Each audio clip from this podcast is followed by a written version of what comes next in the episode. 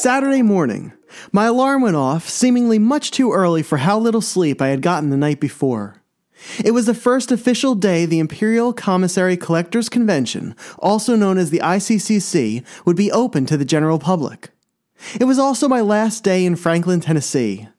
And after three consecutive weekends of traveling to meetups and shows in three different states across three very different parts of the country, I was ready to get back home and to finally rest. But not just yet. I shook myself awake, jumped out of bed, and headed for the shower. After all, I had almost 24 hours to enjoy whatever was waiting for me on the other side of that hotel door first. Further adventures with Kyle, Anthony, and Matt. The chance to spend time with Trent and Corey not too far from where they lived. To see Justin and the Georgia group and all of the friends, way too many to even list here, that we've made along the way as Star Wars collectors. And we do it all in the Williamson County Agricultural Expo Park at a convention our friend Mike created. So throw on a Star Wars shirt and a pair of shorts, make sure you bring a backpack and your wallet with you, and don't forget your entry badge. This is the last day in warm, wonderful Tennessee. This is the end of the second annual ICCC weekend for me. And this is Star Wars Prototypes and Production.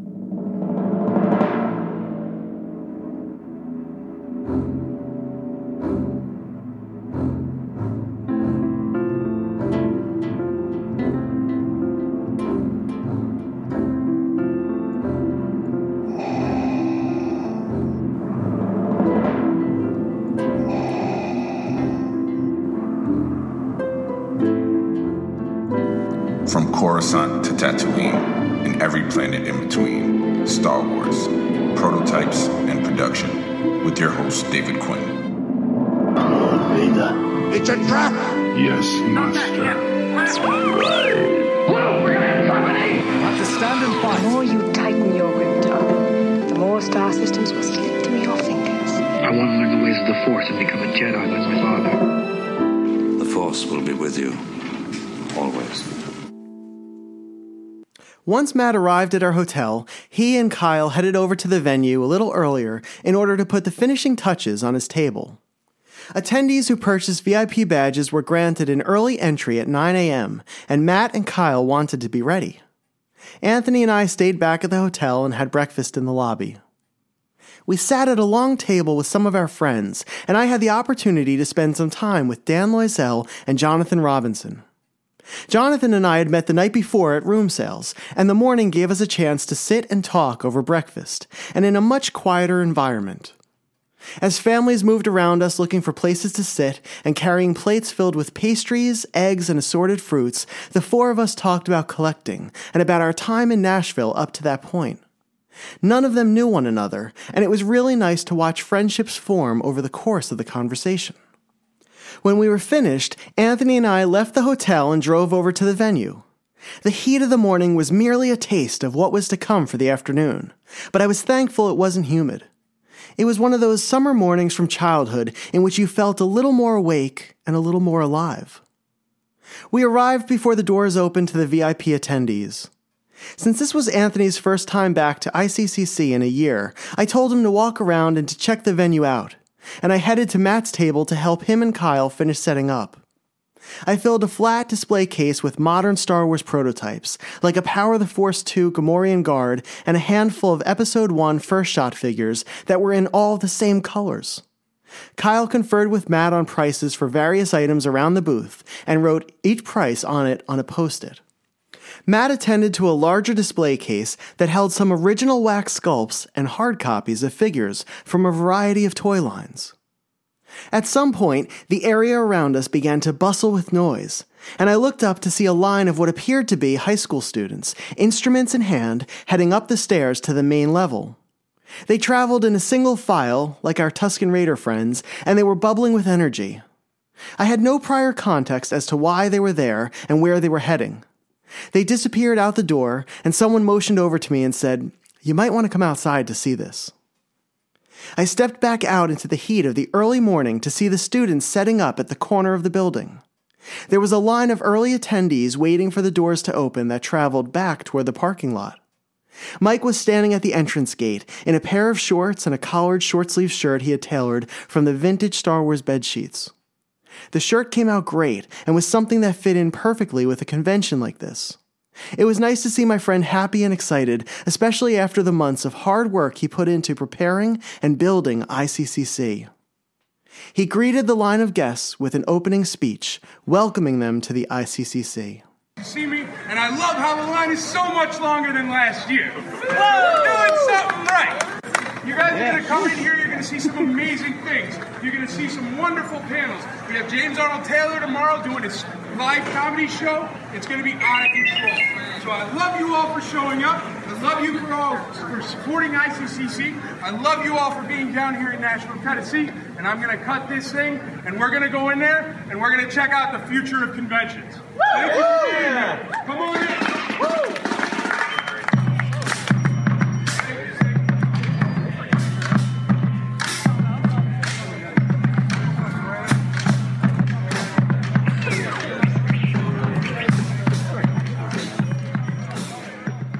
I returned inside and made my way over to the Georgia Star Wars Collectors Alliance booth.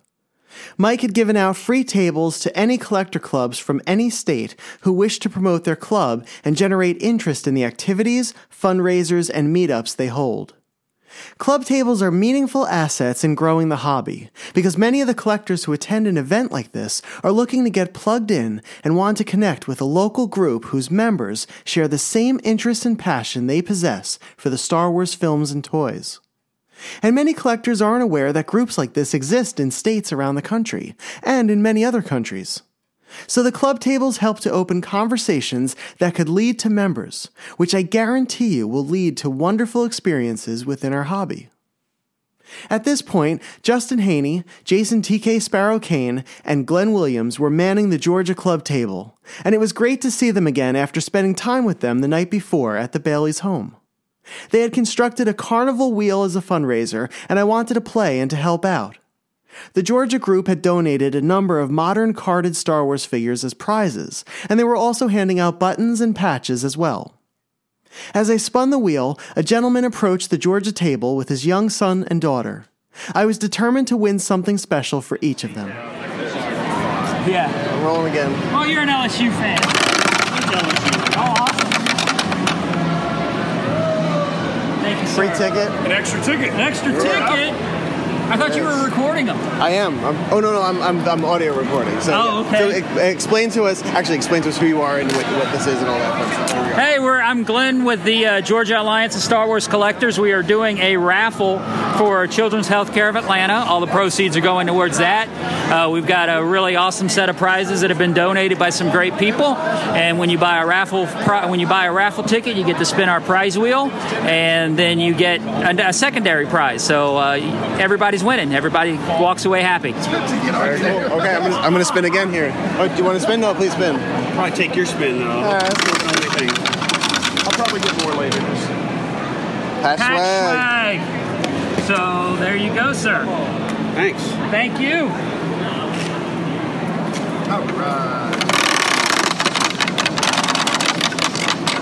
It's five dollars. Button swag again. Well, you want something else? Yeah, keep going. Here. Would you like button swag? It's, you get some free buttons. You want a button? Put it on your thing. There you go. yeah, yeah, you're welcome. Let's see what else we got. I would say stick around because there might be more stuff coming your way. Oh, beater swag. Oh, you get to pick anything you want there. You guys, yeah. Pick a figure. Get a figure. Wow, thanks. Darth Vader, good Yeah. choice. Yeah, buddy. All right, let's see if I can get you guys another beater swag. Here we go. Oh, yeah, I have another Your one. turn. Okay, your turn. Yeah. Yep. There's a Leia. There's a Jyn. Yeah, there's. Jyn. We got Chirrut. If you like Chirrut. What's the one under here? That's like- Uh, Oh, yeah. another. Okay. Wow. All right. Is there another figure You're you like welcome. My pleasure. Absolutely. You're very welcome. What's your name? Good. You mind if I? No, no, actually. This is for a podcast. Yeah. What's your name? Sophia. Sophia. It's a pleasure to meet you. What's your name? Logan. Logan. And is this your first time here at, at uh, ICCC? Yeah. Yes. Are you having fun so far? Yes. Yes. Yeah, and you guys just won stuff, and you have you have badges. Oh, that's so cool! Like you got the Harry Potter on your badge. Um, what, what are you guys looking to do today? What's, what's the? Well, we live north of Nashville, so we just want to come in and check things out. And uh, this is, I guess, the second year Yeah, that second this year, there, yeah. just kind of see what's here. Very cool. Yeah. All right, I hope you guys have so much fun today. Yeah. Enjoy. Thank you. Yeah, you're welcome. After I finished with my turns, I asked Justin and Glenn about their booth and what drove them to do a fundraiser like this. I'm here with Justin and Glenn from the GASWC. What does GASWC stand for? Georgia Alliance of Star Wars Collectors. Okay, and so so you guys have a, a booth set up. Um, tell me a little bit about the, the, the booth here. What, what are you what are you doing here?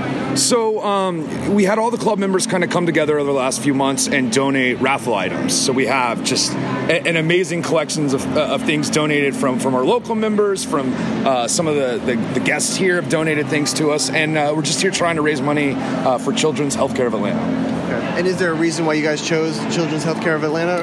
I I think you know, uh, toy collectors. You know, we're looking for a little bit of that childhood, you know, back, and so this is a way for maybe us to give back to the children, or maybe instill something in them that'll be a lifelong passion. Yeah, awesome. Okay. Are- are Yeah, you- and we also we started this club as sort of a way to hand it down to the next generation. That was part of our vision because you know you do see all the little kids at shows, and you know it's like you got to instill hey the, our love of Star Wars and our love of collecting to the next generation. So I mean that's that's sort of a big thing for us. And, and you guys are very forward thinking. I, I always, I hope you guys, I always compliment you guys because I, I absolutely love your group and I, I, I feel like I'm a part of your group. And it was, it, um, some of you guys came up to uh, to the Empire State uh, meetup, the annual, two weeks ago, and you guys just represent Georgia in the most amazing way. And, and I know our group wants to be like your group, and you know, and hopefully we can you know keep this this beautiful bond going. Um, but in, as far as leadership, you guys are you guys are forward thinking. You guys are looking and saying there's there needs to be a group that's coming up, right? And and you're going to feed into that. I know you guys have started to do that as well with uh, with our friend Blake, our young Yep. friend Blake. Yes. Yeah, yeah, Blake. You know, we've kind of taken him under under our wing. I mean, he was already a massive collector when he joined the group at 16. Uh, it was quite amazing to see uh, how much how much he had already uh, collected over you know over his years. And uh, since he's joined the group, he's completed his, his loose run. You know, just got a yak face the, like the week after he graduated high school. So uh, you know, just uh, you gotta you know kind of foster the younger generations and you know keep them going. Very cool. What's been the best part of the weekend for you so far? room sales and just hanging out. I mean, it's hanging out. It's not, uh, you know, the show's the show, but it's all about meeting new people and hanging out and, and you know, getting networking. And hey, you know, I, you know, I'm looking for a Fett, so people, I'm letting people know, hey, this is what I'm looking for. So people are like, hey, so and so's got it. This guy's got it. You know, it, it, it's yeah, it's the networking. And that, that's a real example. We've been trying to find you a Yes, Fett all you the have, yeah. And we, we found him. We found Right, something. but, but unfortunately, we just can't come to you know. Yeah, You yeah. got the Fett tax, which Yeah. is ridiculous. We're, we're gonna we're gonna find the right one at the right price for you. That, That's the goal of this weekend. So Yeah. I mean, that, that's yeah, that's what I love about this kind of stuff. It's it's it's the networking and it's the helping each other out with the collections and no, you know, like I said, I'm repeating myself, but it's knowing somebody wants a figure because I know what Justin's looking for, Yeah. and we're you know we help each other out and we everybody's you know. Yeah, everyone's in. Everyone's in, and it, yeah, that, that's truthfully is my best, my favorite part is meeting, you know, is the networking and, and the friendships. Yeah, that's the most special part. Right. Uh, Justin, what's the morning been like for you? Um, you know, it's, it's been a good morning. Picked up a couple things here, there. Got some stuff for the wife, and uh, you know, Any- anything in particular for the wife? Yeah, I got her some. Uh, there, so there's a massive Jurassic Park set up here, and uh, there's an organization that uh, you know.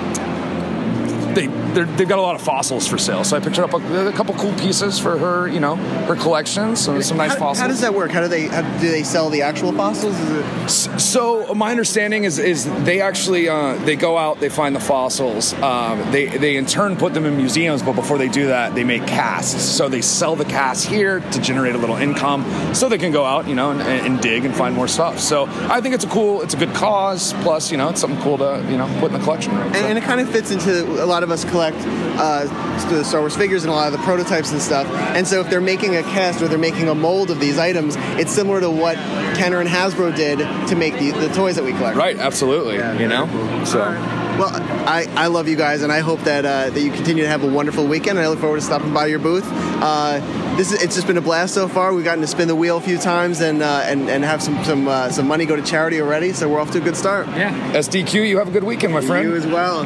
Thanks, Dave. Good meeting you. Good talking to you. I walked around the lip of the main floor until I reached the autograph and talent area. Anthony was standing in front of Sean Crawford's table, patiently waiting his turn to meet the actor who played Yakface, a denizen of Jabba's palace, in 1983's Return of the Jedi. For many of us, the original Star Wars trilogy is something sacred. It helped to inspire us and to shape us growing up, so much so that we as collectors yearn to own a piece of the film in the form of props and costumes, or in the early elements of design for the Kenner toys.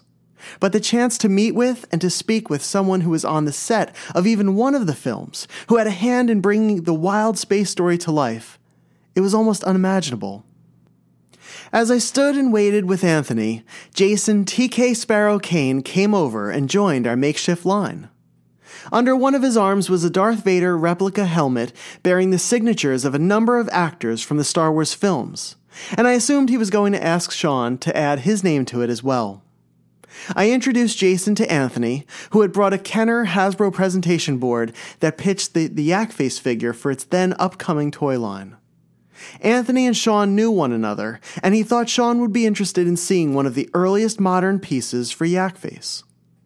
As we stood in line near Sean's table, a voice from the loudspeakers in front of us suddenly grabbed my attention. From the stage, Annie Watkins, the weekend's host, was talking to Mike about how and why he had created the convention. She began to mention some of the panels and activities that were happening on this main stage, also known as the Montauk stage, and Mike interjected. He asked her and the audience if they knew why it was called the Montauk stage. And at that moment, I quickly excused myself, left that area, and headed toward the stage. David Montauk was a collector and vendor with a larger than life personality, who had quit his job to hunt for and to sell toys full time, and was well known throughout the entire community. He had this easy way about him, a warm Brooklynese accent, and this childlike knack for making friends quickly. David passed away in the fall of 2018, and for many of us, last September's ICCC was the last time we'd ever see him or spend time with him. He was pretty sick by that point, but none of us had any idea how sick he really was. Mike kept the fact that he was naming the main stage after David from us for a long time, leaving it as a heartfelt surprise in the weeks leading up to this year's event. And as Mike began to speak about the significance of the name, I felt I had to be there. Instinctively, I knew it was going to be hard for him to talk about it, and I wished at that moment that I could have run up onto that stage to stand next to him, and that some of our friends would have been able to join us. But Mike did a beautiful job paying tribute to our recently departed friend, as a slideshow showing photos of David at the meetups and events ran on the screens to the right and to the left of the stage. And I truly think it would have made David smile to know he would be fondly remembered and that he was genuinely missed and loved. We had this really good friend, David Montauk, and uh, first time, one of the first movie, first and he was a really good friend. We went to a lot of different events together. We hung out. We uh, collected together. He was in my groups. He was one of my group admins, and he was one of the kindest people I've ever met in my life. And uh, unfortunately, uh, October of last year, gee whiz, but uh, October last year, David passed away. And uh, he was way too young, and he was way too good of a person. And I miss the heck out of him. There he is. But uh, I love that kid, man. And I love all the people that help with this and all the people that believe in this before you had any reason to believe in it. And uh, this stage is for David Montauk, and it'll always be for David Montauk. And that way he can stay with us, collecting with us forever. I stood and watched the tribute, thinking back to ICCC a year ago when David was still alive. A group of us had gone out to dinner that Thursday night to a restaurant called Martin's Barbecue. We all sat together in a reserved dining area that had a series of picnic tables. And as we munched on pulled pork and brisket that sat in large trays in front of us, we shuffled from table to table, sliding into conversations with friends we knew and meeting new friends in the process. We stayed there for hours, and in many ways, it felt more like a family reunion than a collector's meetup.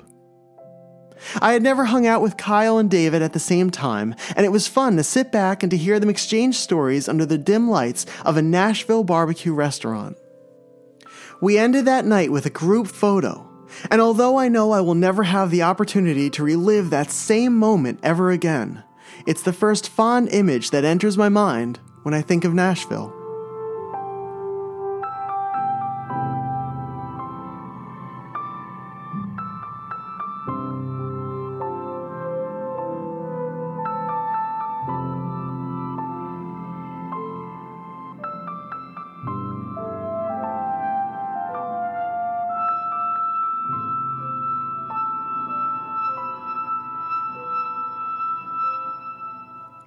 I walked back through the narrow passageway with the colorful arrow markers on the ground and returned to my friends. They were still waiting in line at Sean's table, and he was still speaking with the same attendee. And that's one of the special things about the ICCC. The amount of time the guests spend with convention goers is pretty substantial. And it was amazing to see personal bonds forming between some of my friends and some of the actors from the Star Wars films. A number of the actors who were featured last year enjoyed themselves so much that they signed back on almost immediately for this year. And I think a large part of that enthusiasm was due to the connections and friendships that were made. At a lot of conventions, the idea of meeting a celebrity or a guest is essentially a business transaction, one that happens in a matter of seconds.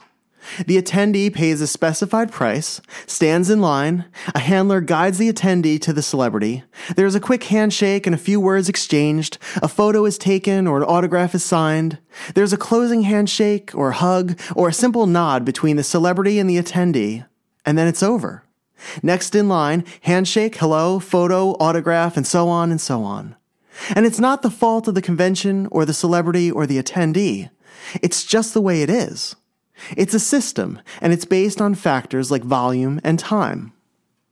Mike has always stressed a personal connection at ICCC, and it makes a difference. I think it makes the experience more meaningful for collectors and enthusiasts like us, and it makes the guests who show up to meet attendees feel appreciated. As Anthony and Jason waited for Sean to finish speaking with the person in front of us, a gentleman named Tim Dry came out from behind his table, which was next to Sean's, to greet us. He inspected the Darth Vader helmet Jason held in his hands and entered into a conversation with us. Tim told us what it was like to play the beastly character J'Quille in Return of the Jedi, and what his time on the set was like.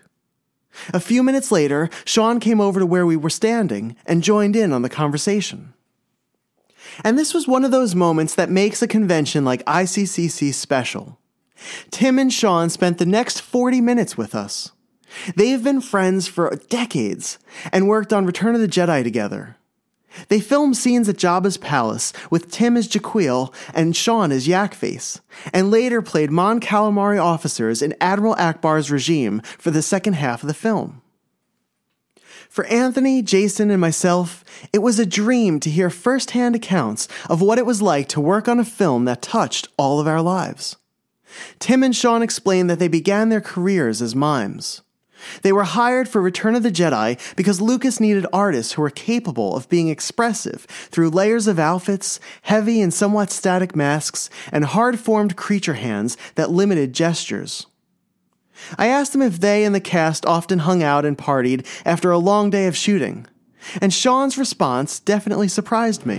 What would you guys do? Like, so after you after you filmed for the day, would you all get together and hang out oh, at night? No, Tim and I were off. No, we were busy. I say we were doing shows. We were playing we had and like recording. three three jobs going on with that. Yeah, we were we were busy. We were very popular. Um, yeah, we were in at that time. We were. I mean, I don't know. Let's see that we were doing. Uh, that's Steve Strange, who was a big in the '80s, sort of Visage, Billy Idol. We were partying. We you were we were very much part of the scene in London at the time. We were hipsters. And that was a, that was a cool scene to be a part of too. Yeah, with, yeah. with a good crowd too. Yeah. Oh yeah. I mean, we were we were out there. Yeah. Nice. We were space cadets, and we loved it. I mean, we, we, we were so.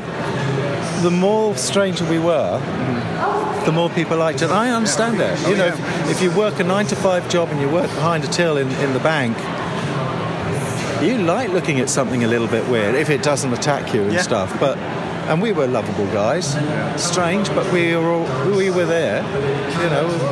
And the stranger we were, the better they liked it, you know. And uh, he cottoned on that. Just be weird, just be yourself, you know. And when you look at life, there's so many strange things, and we were in very odd situations, you know, flying from one place to another. I mean, like Duran, we were like. Nick Rhodes in Duran was my best mate. I went to his wedding. I'd stay with him in Paris. Simon Le Bon. We, we were, you know, we were mates. You know, we were. It's cool. And it was incredible to hear stories of their friendship that has only grown since then, and how much the opportunity to share their lives and their stories with fans and collectors have meant to them over the years. Well, you know what is strange? Because um, both Sean and I had seen the first movies, and we thought, oh, this is brilliant. You know, this is the future of sci fi. Yes. And you never, in a million years, would have dreamt you'd end up being in one. So when our mime tutor phoned us up and said, I've been asked to find mime to play creatures in the new Star Wars, okay. so we turn up, there's 25 of us, nine of us got the job about a week later. You know, it's like, And what was the most surreal moment for, for each of you as you were? that? Yeah. Oh yeah. Well, I mean, just like, was there a moment where you were either on set and you just turned around and, and realized that you were in the middle of Return of the Jedi? Yeah, I think it was um, just it was the reality of it. I mean, this huge Jabba thing, you know, with five poor, four poor guys inside it. Little Mike Edmonds in the tail. you know. Oh, and Carrie stepped on his head. Oh my gosh. Yeah, she was wearing shoes in one scene, and she went right through the. It's only very thin foam, and little Mike goes, "Oi!" But and you got uh, Toby Philpott doing the left arm, I think, and the other guy doing the right arm. Another guy outside doing the eyes. And uh, it was just, you know, I've never. Oh, sorry, I've never seen anything like this before. Tim excused himself to head back to his table to continue the photo ops and autograph requests, while Sean stayed with us a little longer. He explained how the passion for collecting seeped into his world, and how he, like us, became a collector of Star Wars memorabilia, mainly Yak Face. And as he traveled to more conventions and met more Star Wars enthusiasts, he became smitten with the patches produced by members of the 501st Legion. The 501st is an all volunteer organization of costume enthusiasts that promotes Star Wars through the high quality costumes its members build and wear. The 501st attend Star Wars related events in costume and take part in costumed charity and volunteer work. Most recently, some members were invited to appear in costume in the Disney series The Mandalorian. Sean brought us closer to his table and showed us the patches that adorned the front of it. They were 501st patches from all over the world, and he was so proud to own them. Jason smiled and told him he was a 501st trooper, and as they talked, something amazing struck me, and I had to share it with them. I pointed out that we as toy collectors sought Yak Face production and pre production pieces, which were based on a character he portrayed. And now, all these years later, he has become not only a collector with us, but he was collecting the patches from the groups to which many of my friends belonged. Speaking to Tim and Sean was one of the highlights of my trip, and something I will never forget. Do you um, do you ever do you ever get sentimental looking at, at that? You know, and just reflect? Because I mean, No, I just remember the smell of that head. There's actually things that you do come. If there's the smell of the mo- smoke, remember Yes, the smoke? the There was smoke machines. And suddenly, when you smell that, it takes you back. There's certain things that sort of trigger you. Yeah, that, and sort of sweaty yak fur. you know. No, I mean the sentimentality comes when we do things like this. Yeah. Because you see the love from guys like you, oh, the occasional girl. um, not many, not more, enough. more and more though, growing, which is nice. Yes. But you know, you suddenly think, wow, we, we were part of something quite extraordinary. I mean, we did know it at the time, but then we thought, well, we just get on with the rest of our lives. So here we are, 37 years later, and everyone's going, my God, this is the best thing ever.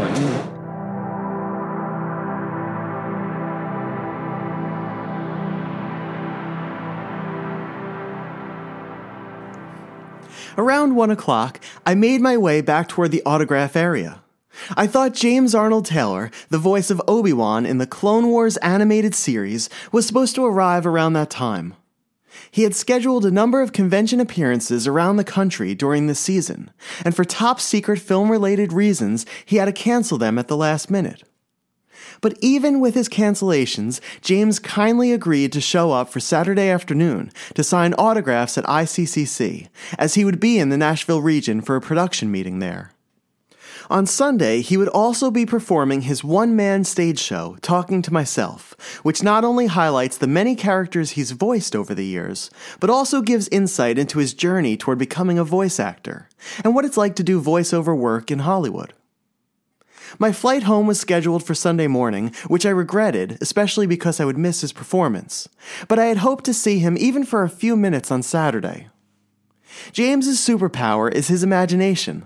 He's able to connect with people from all walks of life with it, to make them laugh, to fill them with awe, and to simply make them feel.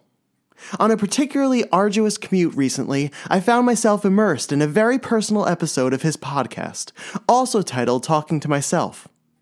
In it, he recounted his family's harrowing experience with the California wildfires, how they thought they lost their house, the compassion of their friends around them, and what it was like to find out their house was still standing.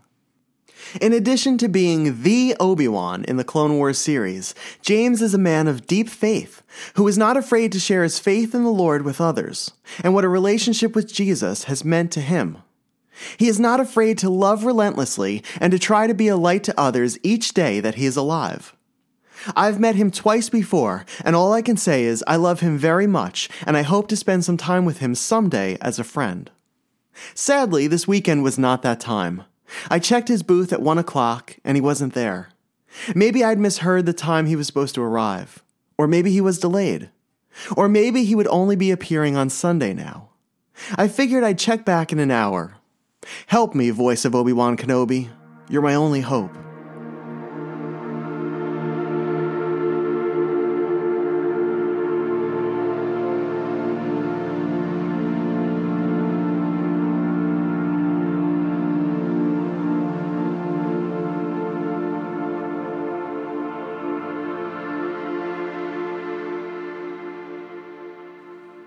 One of my favorite things about ICCC are the collectors panels.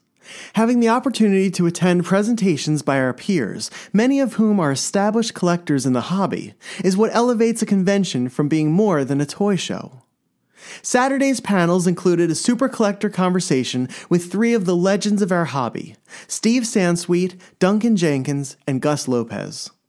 In The Women of Collecting, Robin Bokra, Andrea Havens, and Vicky Bitter spoke about how they became fans of Star Wars and why they hunt the items from the films and Daniel Segovia held a 45 minute look at the Peruvian and Argentinian Star Wars items that have captivated many of the collectors in the States. The 145 panel was titled Prototype Super Collectors, and as someone who has become obsessed with prototypes and the pre production process, I was determined not to miss it. Fortunately, Trent Bailey, Corey Bailey, Brian Angel, Justin Haney, Blake Morgan, Anthony Pagano, and a number of other friends felt the exact same way. A group of us gathered in a row facing the stage and as close to it as we could be. Our friends Mike Mensinger and Ron Salvatore were presenting at a panel on the unproduced items from Kenner's Superpowers and Star Wars lines. Mike was the creator of the long running superpowers site KennerSuperpowers.com and was one of the most knowledgeable collectors of the DC Comics based brand. When it comes to collecting, the depth of Mike's knowledge goes far beyond superpowers. He also has an outstanding Star Wars collection, and over the past few decades, he has amassed storied pieces from a multitude of lines. And Ron has been one of the main contributors to the website, the Star Wars Collectors Archive, for years. And he is one of the foremost collectors of Star Wars 2D and 3D items, amassing an incredible collection of displays, pre production pieces, and historically relevant Kenner relics. In addition to being two of the hobby's most respected collectors, they have been mentors to me. Over the years, they've not only taught me about the Kenner toys I love and grew up with, but they've given me a better grasp on the pre production process of toys. And that knowledge and understanding has been vital to the goal of building a solid modern prototype collection. And I think that's something collectors often forget. While many of us love prototypes and cromalins and hard copies and proof cards, very few of us have ever worked for a toy company. We do not have first hand experience producing toys, so our overall grasp of the process tends to add up to a smattering of ideas rather than a start to finish comprehensive understanding. And people like Mike and Ron have spent years hunting, studying, and researching the process and have helped to stitch together a fuller idea for those who are interested in it. But the superpower each possesses stems from a willingness and a passion to share what they've learned with others. They each give freely of their knowledge and time, and it has certainly had a positive and lasting impact on the hobby.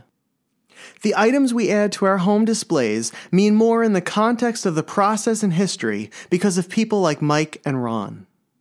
And today, backed by a dizzying array of visuals, they presented a panel on some of the rarest unproduced items from the end of the Superpowers line and from the canceled but fan favorite Star Wars Micro Collection. Mike spoke first and highlighted the later aspects of the Superpowers line, like the fourth series of figures that were never produced. And then last but not least, um, I guess it was 88 was going to be the 50th anniversary of Superman. So they were going to do a bold, shiny version of Superman uh, that would have been in support of that anniversary. The arms were resculpted to be a more straight flying pose, and the legs were going to be one piece. Since it was going to be back metalized, they didn't want joints. Ron shared images of many of the pieces and playsets that were conceived for the Star Wars Micro line by the designers at Kenner, and many were pretty far along in the process toward being released at toy stores across the country. However, due to lagging sales, Kenner canceled the Micro line in 1982. And so the only examples we have today of characters like Luke Jedi and Biker Scout, and for a playset like the second Death Star and Endor World, is in the unproduced prototype form. Okay, moving on to the Death Star, there were two Death Star sets released in 1982. The 1983 version would have been uh, based on the Emperor's throne from Return of the Jedi. That is a handmade model of what it would have looked like. And this, uh, this is one of my favorite sets because there's some very cool figures. The Emperor seated in his throne, uh, I call this the Emperor Disco version because he looks like he's dancing, but it's obviously he's supposed to be uh, using his lightning powers on Luke Skywalker. That's the, the idea there. Two different royal guards. I mean, the royal guard is so cool looking that it almost doesn't matter that they almost look exactly alike. But if you look closely, you'll see that the hands are posed differently. And then there's uh, Death Star. I mean, sorry, Imperial Commander. Okay, you see the sculpt on the left there. And then on the right, that is a 4 to 1 hard copy.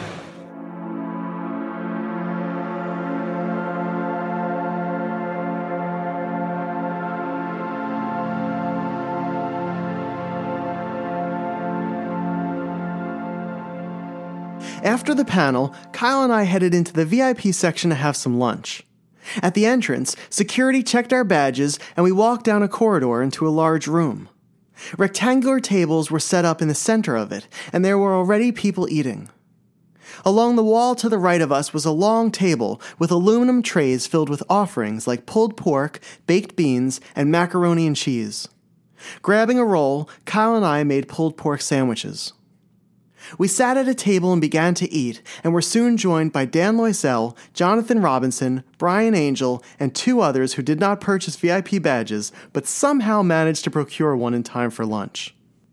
It's really nice to sit back and to see where a conversation goes among friends. Kyle finished his meal pretty quickly and brought a pie back to our table for dessert. After some of the guys finished eating and left the room to return to the convention, I got up and went back to the food table for a second round. I noticed that Annie Watkins, the host of the main stage and its events, had rushed in for a short break and was eating by herself. Introducing myself, I asked her if she would like to join us at our table. She walked back with me and I introduced her to the rest of our friends. Annie is a New York based actress and she's incredibly personable. Her theater experience made her a natural fit to be the ICCC's host for the weekend, but it was an inner joy she possessed that endeared her to all of us. And while she wasn't a collector, she was a Star Wars obsessive who could go toe to toe with any of us when it came to the films, the characters, and the stories. In fact, during the costume contest later that day, she dressed as a special vintage Kenner figure, the prototype version of Return of the Jedi's Leia in her Endor poncho. And matching this particular prototype example that many collectors covet, Annie's poncho was pink. Like many events at conventions, the memorable ones are often unplanned. We went into the VIP section for a quick bite to eat, and we came away with a new friendship. It was fun to listen to Kyle and Jonathan Robinson transition from talking about pie to moments in our nation's history to one of the most respectful and friendly discussions about politics, and back to pie again. I was really impressed by Brian's ability to make someone feel instantly comfortable among strangers, and to connect in such a warm and genuine way. And it was wonderful to hear Annie's passion for Star Wars. To her, hosting the main stage meant something, and she was representing us as fans in the best way for the entire weekend. And I'm happy to say she joined our New York based Empire State Star Wars Collectors Club as well.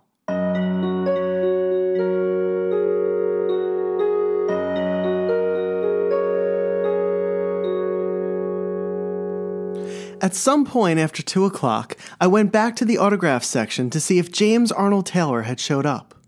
His table was still empty. I faced the realization that I would not be meeting one of my heroes during this trip, as I had assumed he would not show up that day and would only attend on Sunday, when I would be on my way back home. A few days after the event, I found out he arrived after 3 o'clock to take photos and sign autographs, and I was crushed to have missed him by what was a matter of minutes.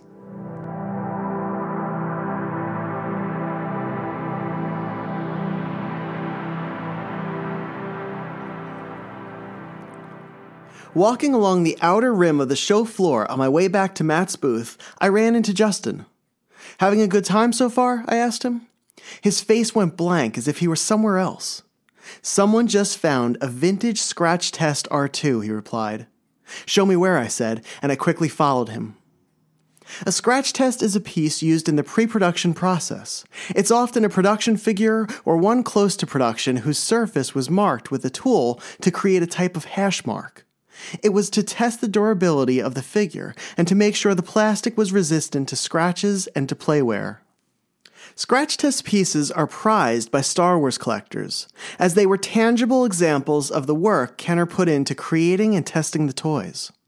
And while I was less concerned about the scratch test R2 itself, which was probably resting in the hands of a very happy collector, it was a reasonable assumption that any vendor who had a piece like this may have more buried within their piles of Star Wars toys for sale. We descended upon the vendor's booth with military precision. Trent and Corey were there as well, and we quietly and systematically went through every item in sight. Trent and I knelt on the floor beside an 18 gallon Rubbermaid bin filled with a mix of modern and vintage Star Wars toys.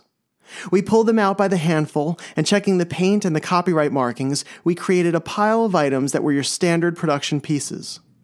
Behind us, Justin stood in front of a wall of individually bagged loose figures, reading the copyrights and countries of origin on the figures' backs and legs.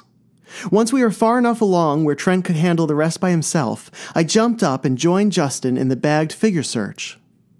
The booth's vendor had been busy with a customer at the time, but when he was finished, I asked him if he had any more Star Wars figures.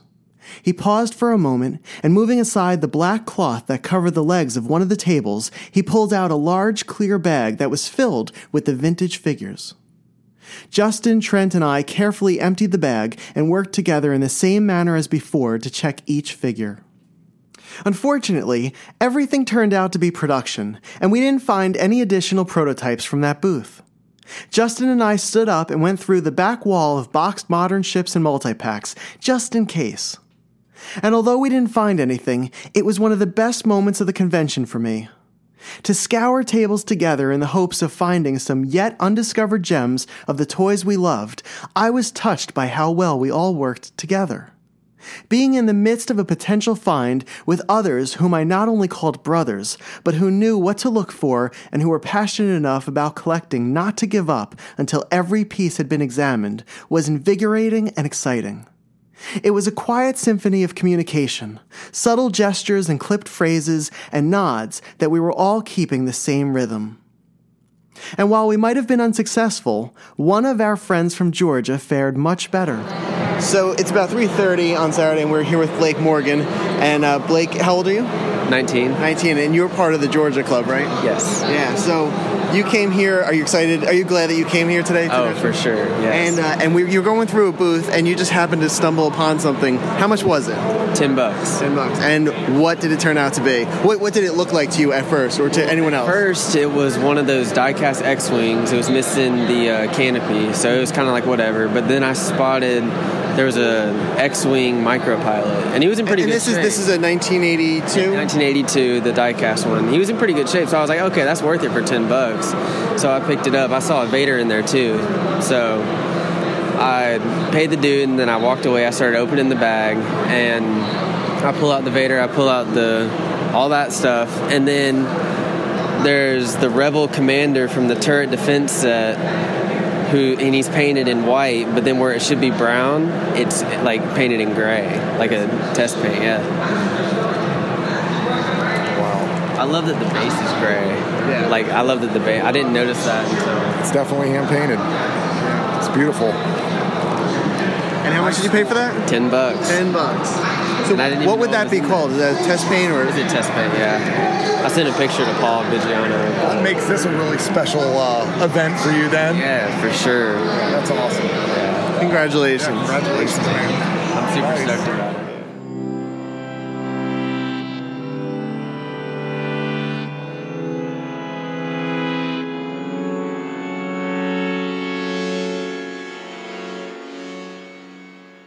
I returned to Matt's table a short time later. At this point, my energy had subsided and I was tired. Kyle asked if I had spoken to Anthony. He mentioned that Anthony had to leave a little while ago and tried to call me and locate me. I grabbed my phone out of my pocket and saw a missed call and a message from him, and my heart sank. A convention is a tricky thing. I liken it to being in the ocean with friends. One minute you're all together, but different sized waves come in, and as you're trying to either fight them or move with them, at some point you look up and you realize you're somewhere else along the shore, separated from everyone else. And that's what happens at big shows like this. Panels send you in one direction, and then stopping to talk to friends, or checking out a section like the autograph hall or club tables, or even going on a wild hunt for a scratch test R2 pulls you in a direction you never intended to travel. And before you know it, you missed out on saying goodbye to one of your dearest friends. I called Anthony and told him I was sorry to have missed him, but that the time we spent together for the second year in a row in Franklin was great. I knew we'd speak soon, probably that day or the next night, but I had missed out on the chance to do so in person before he left. But I was so thankful for the time we had spent the night before, especially going out to dinner before the room sales, and then hanging out long after the sales ended. And this day had been pretty special as well. And with another year of trips and shows and meetups ahead of us, I knew it wouldn't be long before we were in the same room together again, hunting prototypes and sharing the stories of our lives with one another.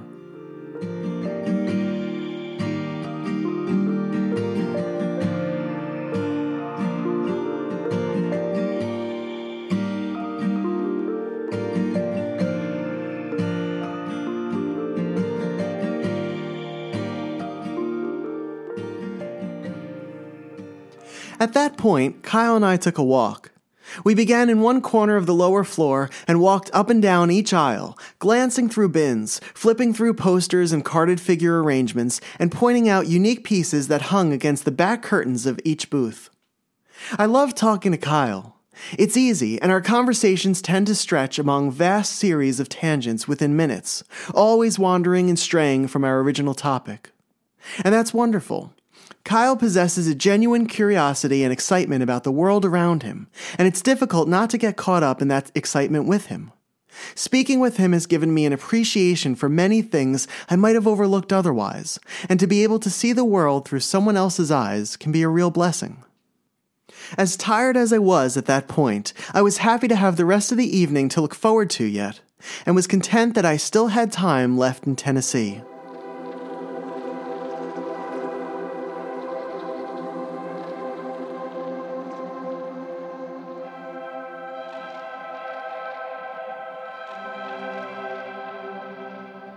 We returned to Matt's table, and I pulled out a container underneath it that held two graded Star Wars items.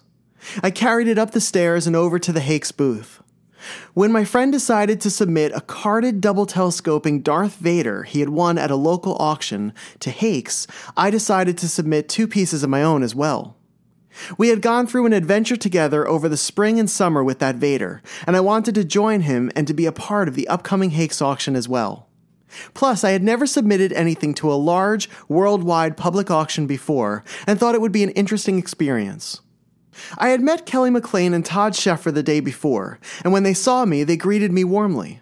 We talked for a bit, and as they stepped away for a few minutes to speak with another attendee, I quickly filled out the submission forms. I took pictures of my piece and of the paperwork, and in the quiet of that moment, I prayed over my friend's Vader piece that he would be blessed with life changing money through its sale. I reflected on how it went from a total surprise at a local auction to winding up in the hands of my friend, to traveling to Georgia to be authenticated, and then to find its way into a display case in Nashville in a last minute decision. I felt the sheer weight of that moment and knew that the path it took could have only come from the Lord and was thankful to have been able to see it in person. I turned around and, checking my paperwork one more time, prayed over my pieces as well. I spoke with Kelly and Todd for a while about my friend's Vader and about the other pieces that would be for sale over the next six months. Before I left, I shook their hands and hugged them one more time and wished them all the best in the upcoming auction.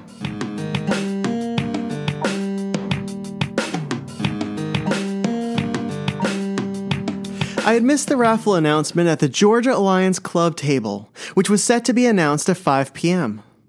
While I was finishing up with Kelly and Todd, I noticed that my friends had gathered around the Georgia table. But by the time I had finished speaking with them and made my way over there, it was too late.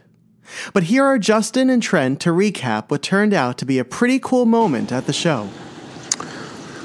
Yeah, this is uh, Justin Haney uh, reporting in on behalf of the Georgia Alliance of Star Wars collectors. I uh, wanted to thank David Quinn for asking me to come on.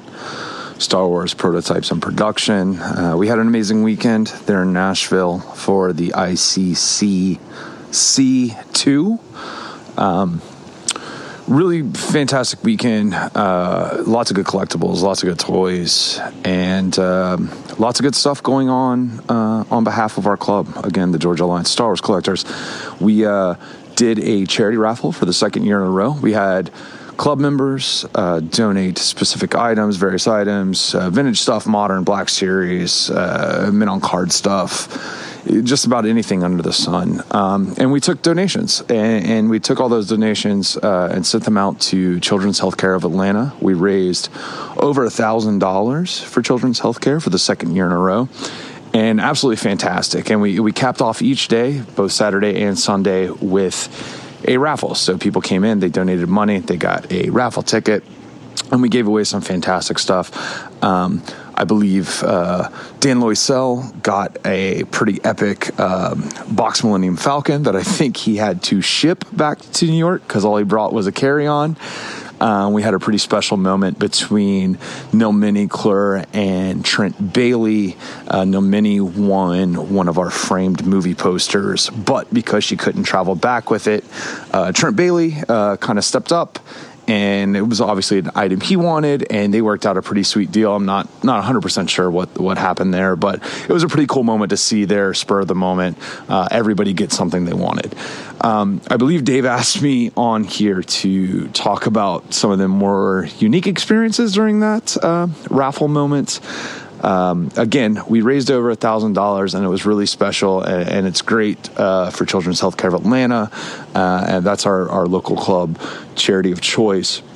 However, um, I guess I will blame Mr. Mark Vanis and Brock Walker. I think they were walking around the convention center looking for the Bavarian nut dealer. Um, they couldn't find him, but what they did find is uh, the one and only Mr. Sean Crawford. Uh, most of you will recognize him as he played Yak Face in Return of the Jedi. Uh, they brought Sean Crawford back to the booth. Um, he may or may not have been nipping something from his flask. I don't know if Brock and, and Vanis were partaking or not, but Sean was gracious enough. He donated a signed uh, vintage collection yak face figure and then one of his elusive um, yak face owner medallions. So it was pretty cool out of nowhere. Here comes Mark Brock with Sean Crawford in tow, and and they're ready to just you know have a good time. And Sean loved the whole experience that we were raising money for the kids and raising money for charity, and he was just you know completely willing to donate. And, and he took photos with all the winners, and he took group photos with all of us, and we may or may not have spent some time hanging out with him later that night. So Dave, I hope that's what you're looking for. And uh, on behalf of the Georgia Alliance of Star Wars collectors, thanks for letting me come on this podcast and tell our unique little bit of history from the ICCC last year. And um, man, let's try and get Sean Crawford to celebration because that man is a good time. Yeah, he likes to have some fun. All right, well, cheers uh, here from Atlanta, Georgia. Justin Haney signing out. Thanks again, Dave. Hey, this is Trent Bailey. Our friend Sweet David Quinn asked me to talk about a moment at the ICCC that was special, and um, there was several of them actually, but um, one that comes to mind um, included the Georgia Alliance of Star Wars Collectors. Um, it's a group that has done a whole lot in a short amount of time, and they're growing exponentially. Um, number one, they're doing a lot of good things for the community. Uh, but throughout the weekend, they were doing raffles for charity. Um, and one of the raffle items that they had up was an original uh, Power of the Force style Return of the Jedi poster. So that's the um, just the hand holding the saber. And I don't have a large collection of posters, um, but that is one that I've wanted to get. So I, I definitely donated some money for the for the cause, and the thought was if the my ticket was actually called for that poster, that it would just be awesome. But uh, in the long run, it wasn't called. But the person who did win it uh, was unable to actually take it home. They had flown in from uh, the Northeast, so um, we actually were able to work out a really cool trade. I, we figured out a kind of a value on it, and um, I, I, agreed to buy something for them on the show floor. So I believe she got a um, Empire Strikes Back boxed set of the um, candy heads. I think it was a complete set, but it was the box. I know she's a Yoda fan, so um, so she ends up getting something she wanted, and I was able to get a poster that it's not on my wall yet, but it will be eventually. Um, but that's just one kind of cool thing that the Georgia Alliance was doing down, there. They had, you know, a bunch of great stuff going on, and that crew has become dear friends of mine. So uh, it was kind of cool to be able to experience that. But you know, there's a bunch of other stuff that went on that weekend, and that is just as memorable. But that's one thing that definitely comes to mind. So, uh, hope everyone's having a great time, and may the force be with you all. At that point, the show was beginning to wind down for the day. I took one last walk over to the autograph section to see if James Arnold Taylor showed up, but unbeknownst to me at the time, I had probably just missed him. It was after six o'clock, and the talent had left for the day. It was time for us to leave as well. Kyle, Trent, and I helped Matt pack up his table for the night, taking some of the more valuable items with us and locking some of the others in the display cases on the table. I took one last walk through the venue, surprised at how fast the past three days went here in Nashville. But that's the way it always is during these convention and toy show trips. There's never much downtime, and the only time I rest is whenever my head hits the pillow at the end of the day. The parking lot and everything around it was blanketed in a haze of orange tones.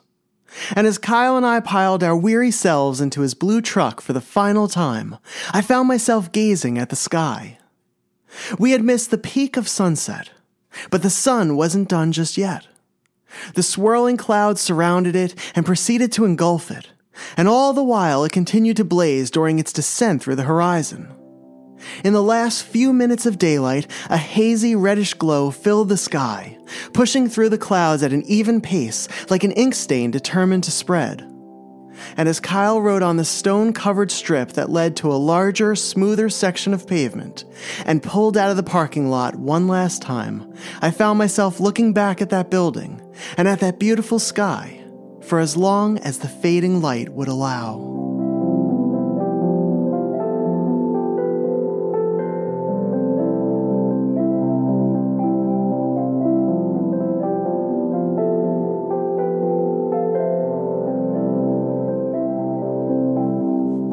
And Matt were pretty tired by the time we got back to our hotel, and I think they just wanted to relax for a bit.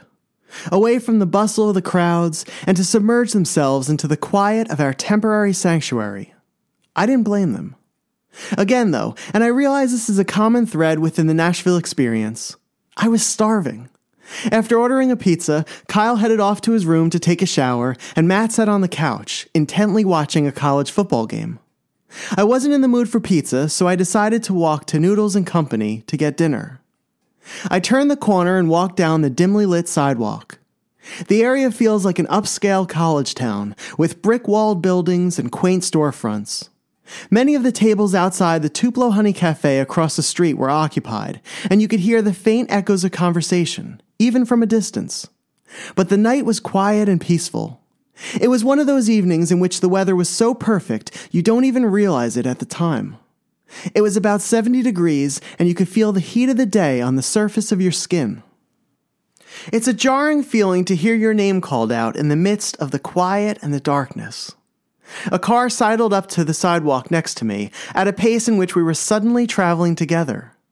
A voice with a languid southern drawl said, David, are you doing okay tonight? It was Jonathan Robinson. I walked over to the car and standing in front of him could see slivers of light from the dashboard reflecting around the edges of his glasses. Jonathan was on his way to get some dinner for himself, so I invited him to join me on my trek to Noodles and Company. He parked his car along the sidewalk and we headed for the restaurant. It's so easy to talk to Jonathan.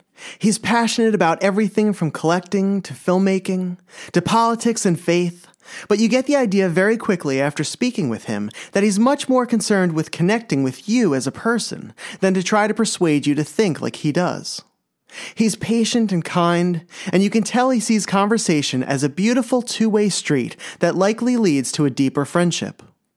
I have met few people who listen to what others say as respectfully as he does, and it's very easy to see how much friendships mean to him.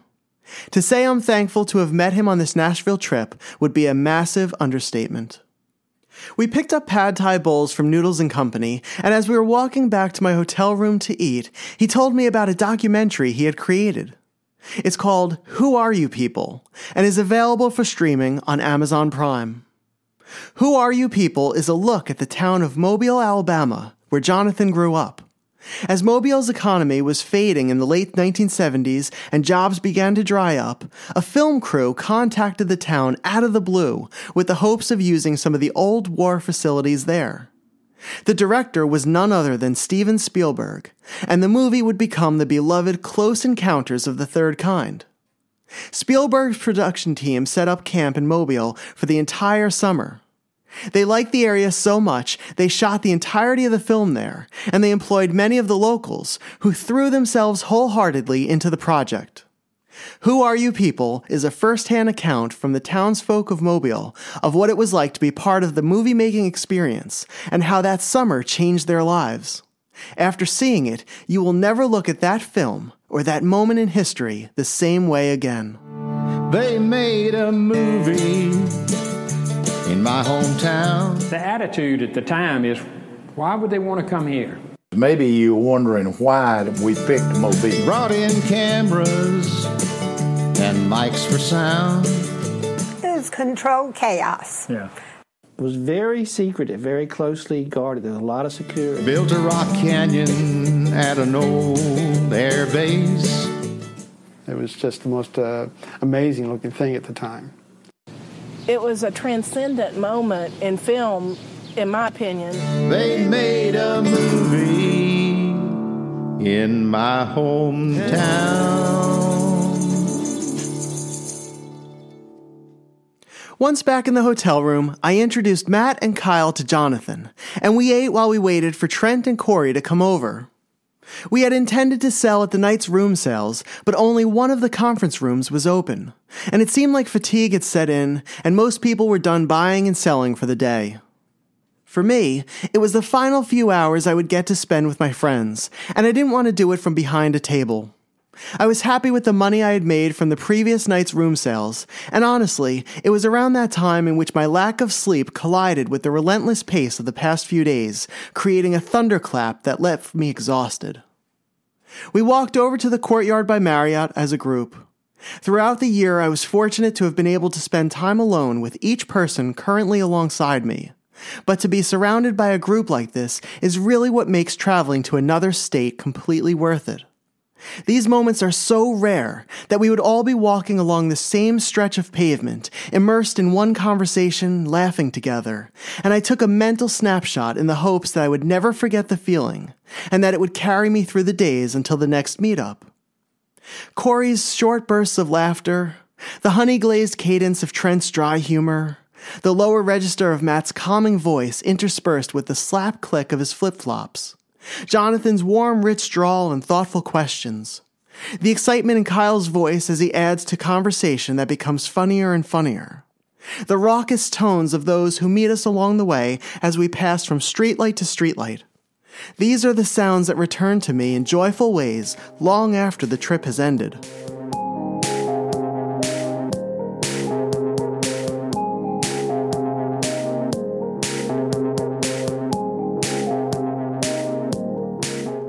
The electronic sliding doors at the entrance of the hotel opened, and the cold air inside rushed at us as if to escape. The scene inside was boisterous, with clusters of people filling up the formerly open space, and it brought me back to the nights of last year's Nashville event. Toys and collectibles for sale and for trade were lined up on a few of the tables in front of the hotel bar, and were practically glowing under the lights of what looked to be a larger countertop. The noise in the evening was different from the noise at the convention. Absent were the announcements over the speakers, the rotating shows from the stage, and the accompanying music from the house band.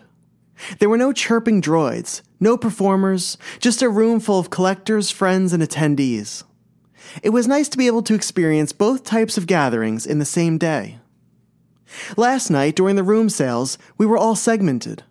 Some of us were set up in the conference room in the courtyard, and others were set up at the Residence Inn. And while both hotels shared the same parking lot, we were never all in the same room. And believe it or not, it really makes a difference. It's what made last year's room sales so special, and this year's a little more disjointed.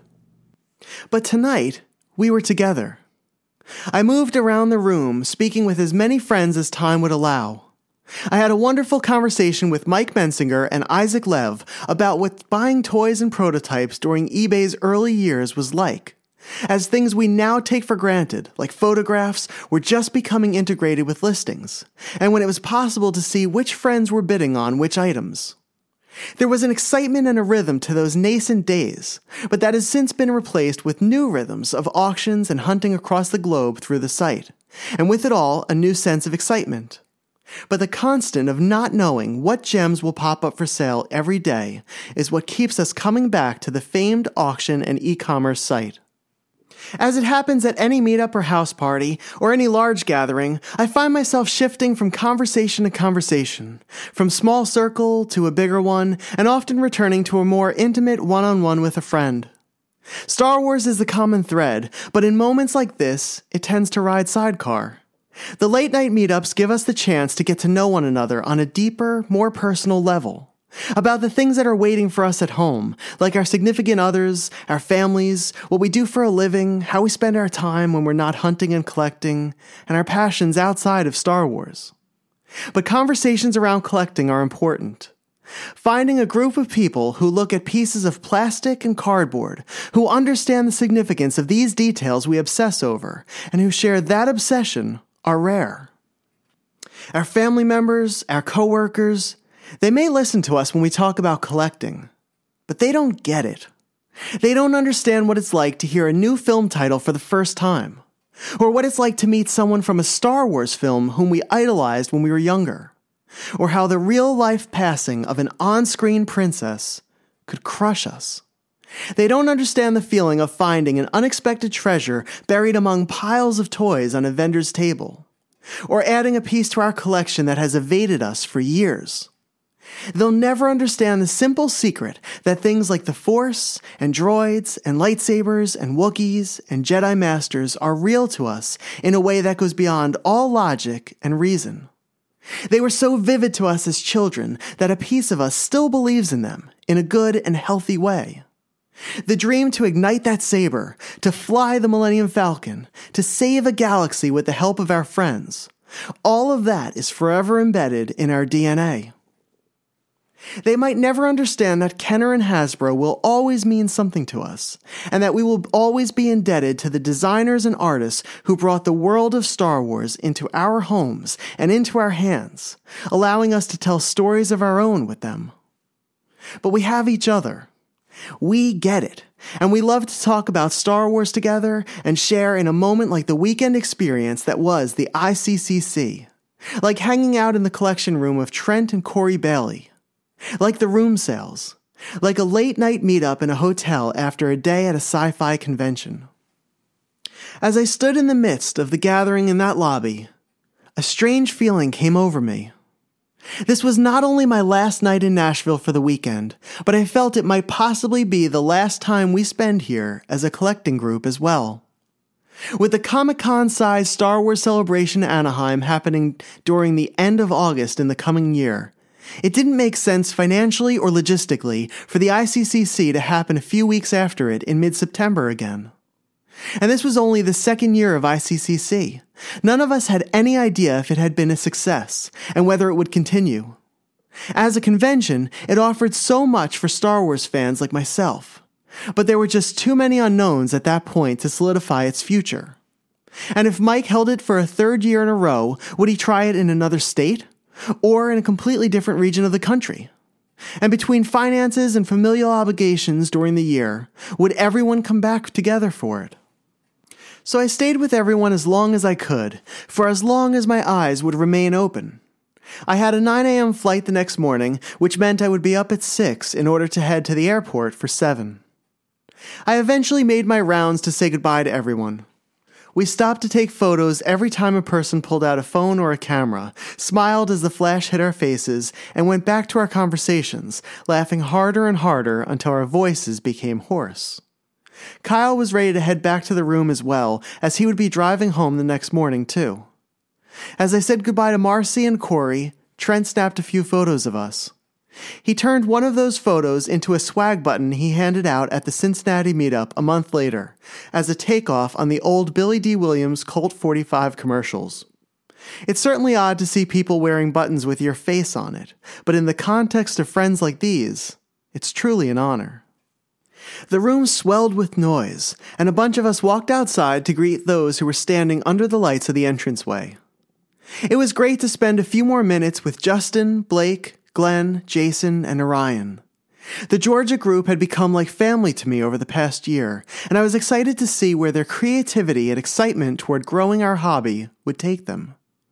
I hugged each of them and saying one last goodbye to Matt and to Trent and to Corey, Kyle and I made our way back to the hotel.